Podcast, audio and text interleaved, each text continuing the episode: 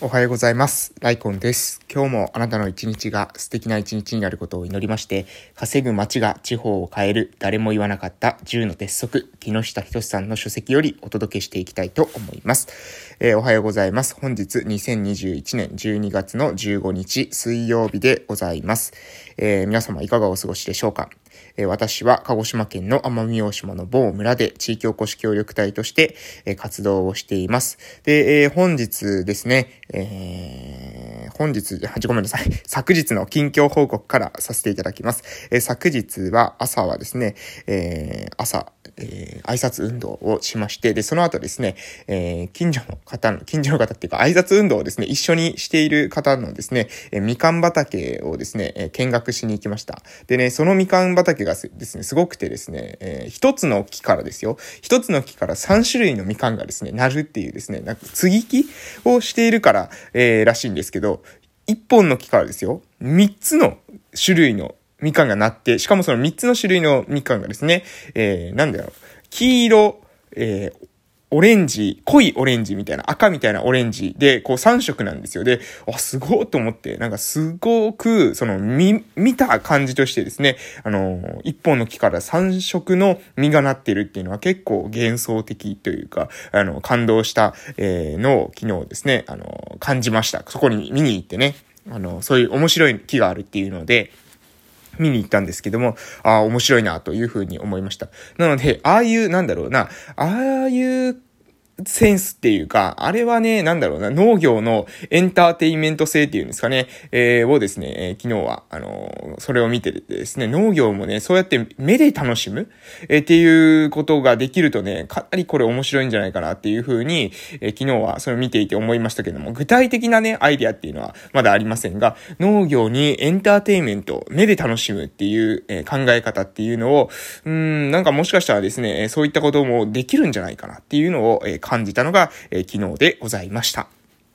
はい。で、その後ですね、保育所の方に行きまして、えー、昨日はですね、年長児さんの4人のお子さんの支援をしたというような感じですね。まあ、4人のお子さんもちょうどもう来年、えー、その卒園しまして、小学生になるということでね、あの、小学生校に向けて、まあ、準備を淡々としているというところでございます。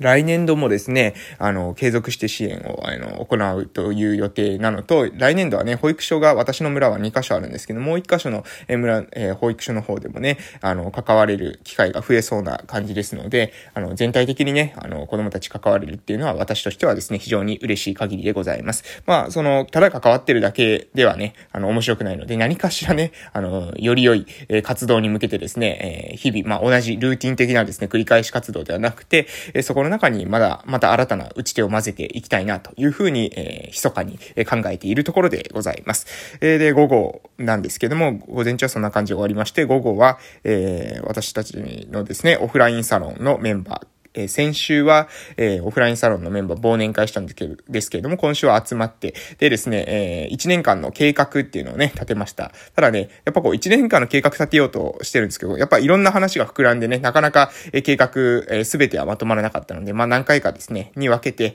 え、計画を立てていこうかなというふうに、え、思っております。そして、え、夕方はですね、ラジオの収録がありました。ラジオの収録を、え、しまして、では、まあ今年のね、え、4月から始めました。私たちの、村の村おこしラジオ。これでですね、確か9回目かな？のえ放送になるんですよね。4月、5月、6月、7、8、9、10、11、12なので、うん、9回目ですね。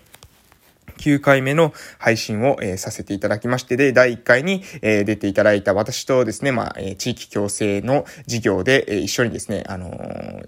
やっています。え行政のですね、パートナーの方と一緒に、話すということを昨日は、しました。まあ1年間ですね、いろいろなコロナの集団接種を含めてですね、えー、他にはない、年でしたけれども、他の年とはですね、また違うような1年間でしたけれども、それなりにですね、この年も、頑張って、活動できたかなというふうに思ってます。で、来年度はですね、さらに、この活動っていうのを、今年した活動っていう、その情報をもとにね、改善して、またより良い活動動につなげていけたらなというふうに思っているわけでございます。というところで、えこの辺でですね、まあ私、その後ね、え児童クラブに、え行って、で、えその後はまあ、あの、帰ってきてですね、ご飯食べて寝たっていうようなもうストーリーですので、えそこは飛ばして、飛ばさせていただいて、え書籍の方にですね、移らせていただきます。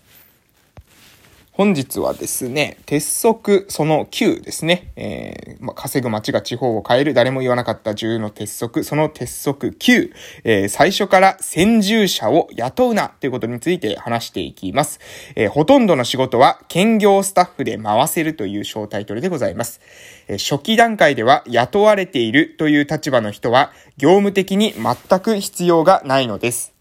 全員が役員としての主体的な意識を持って動くからこそ、事業会社が立ち上がります。はい、これがまず一つ目のポイントですね。まあ、4箇所ほど抜粋させていただきたいと思います。そして、最も事業会社の利益は人件費だけではなく、人件費ではなく、できるだけ再投資に回したいのが本音です。重要なのは、改装した店舗で働く人が増加したり、シェアオフィスを活用してビジネスをする人が増加することです。町会社で非効率的な雇用を作って人を雇ったところで、それは望ましい雇用創出ではありません。町会社が仕掛けた事業の先に雇用が生まれることが重要です。はい。えー、もう何箇所か読ませていただきますね。続きまして小タイトル、働き方を見直そうですね。えー、実際、私の知る限り、街づくりに先進的に取り組んでいる人ほど効率化に貪欲です。ネットを含ネットを含めて使えるものは何でも使うし、新しいライフスタイルもどんどん取り入れている。これはどんな業界の人にも当てはまるかもしれません。そして最後が、新たな時代は新たな課題が生まれ、そしてそれには新たな解決策が必要です。そして新たな解決策には新たな働き方も求められていると思います。ということで、えー、今回ね、4箇所から抜粋させていただきました。まず前半ですね、ほとんどの仕事は兼業スタッフで回せるということで、まあ、この9の鉄則の、えー、鉄則その9のですね、最初から先住者を雇うなっていう内容の、えー、最も強い主張だと思いますが、初期段階では雇われているという立場の人は、えー、必要ない。えー、全員がですね、役員として主体的に自らですね、動ける、えー、そういった人間だからこそ事業が立ち上がるんだと、えー、雇ってやる必要はないっていうことをですね、主張しています。で、この次がですね、まあ私がこの、え、鉄則その9の中で、え、最も、えー、何ですかね、現場の人たちがですね、参考にするべき点かなと思いますけれども、えー、事業会社の利益というのは人件費ではなく、できるだけ再投資に回したいのが本音です。重要なのは、改装した店舗で働く人が増加したり、シェアオフィスを活用してビジネスをする人が増加することです。町会社で非効率的な雇用を作って人を雇ったところで、それは望ましい雇用創出ではありません。町会社が仕掛けた事業の先に雇用が生まれることが重要ですというところです。なので、えー、街づくり会社、街づくり会社をですね、えー、町会社がですね、えー、あることによって、その町会社だけで雇用を生み出すというよりも、町会社が仕掛けた事業、その先で雇用が生まれる。えー、改装した店舗で働く人が増えたりとか、シェアオフィスを活用してビジネスする人が増える。そういった何ですかね。まあ、ある意味、こちらが仕掛けたその先で雇用が生まれる。こちらが直接雇用するんではなくて、こちらの雇用っていうのはですね、をしてしまうと、えー、再投資ができなくなるんですよね。人件費でお金がどんどんどんどんですね、えー、減ってしまって、えー、町に対して再投資、再投資ができない。私たちの場合で言えば、村に対して再投資ができないわけです。なので、重要なのは、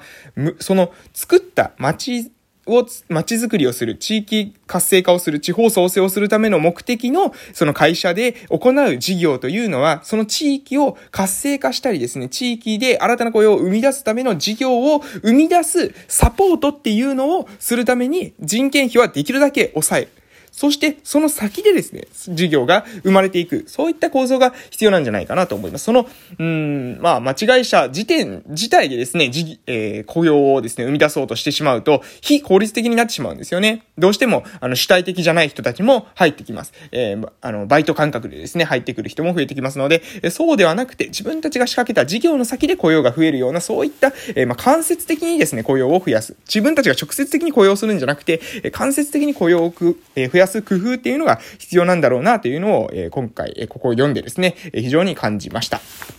そして、働き方を見直そうということもありますが、えー、街づくりに先進的に取り組んでいる人ほど効率化に貪欲です。ネットを含めて使えるものは何でも使うし、新しいライフスタイルもどんどん取り入れていきます。これはどんな業界の人にも当てはまるかもしれませんということで、今までのですね、その規制概念にとらわれたやり方、働き方っていうものでは、なかなかやはり、その、何ですかね、えー、天井を突破することできませんね。突き抜けることっていうのができません。なので、そこを突き抜けるためには、今までのやり方とは違うやり方、今までの考え方とは違う考え方、違う技術、テクノロジー、えー、やり、効率化のですね、方法っていうものを考えていく必要があるんじゃないかなというふうに思っています。私もですね、自分自身やって行動していきながら、これはこうしたらいいんじゃないか、こうしたらいいんじゃないか、え、例えば公式の LINE アカウント使ったり、インスタグラムを使ったり、そういった、え YouTube を使ったりですね、TikTok 使ったり、もうその何を使うかっていうことは、その場、その場でですね、これがいいんじゃないかっていうのを手探りで、え、やりながら、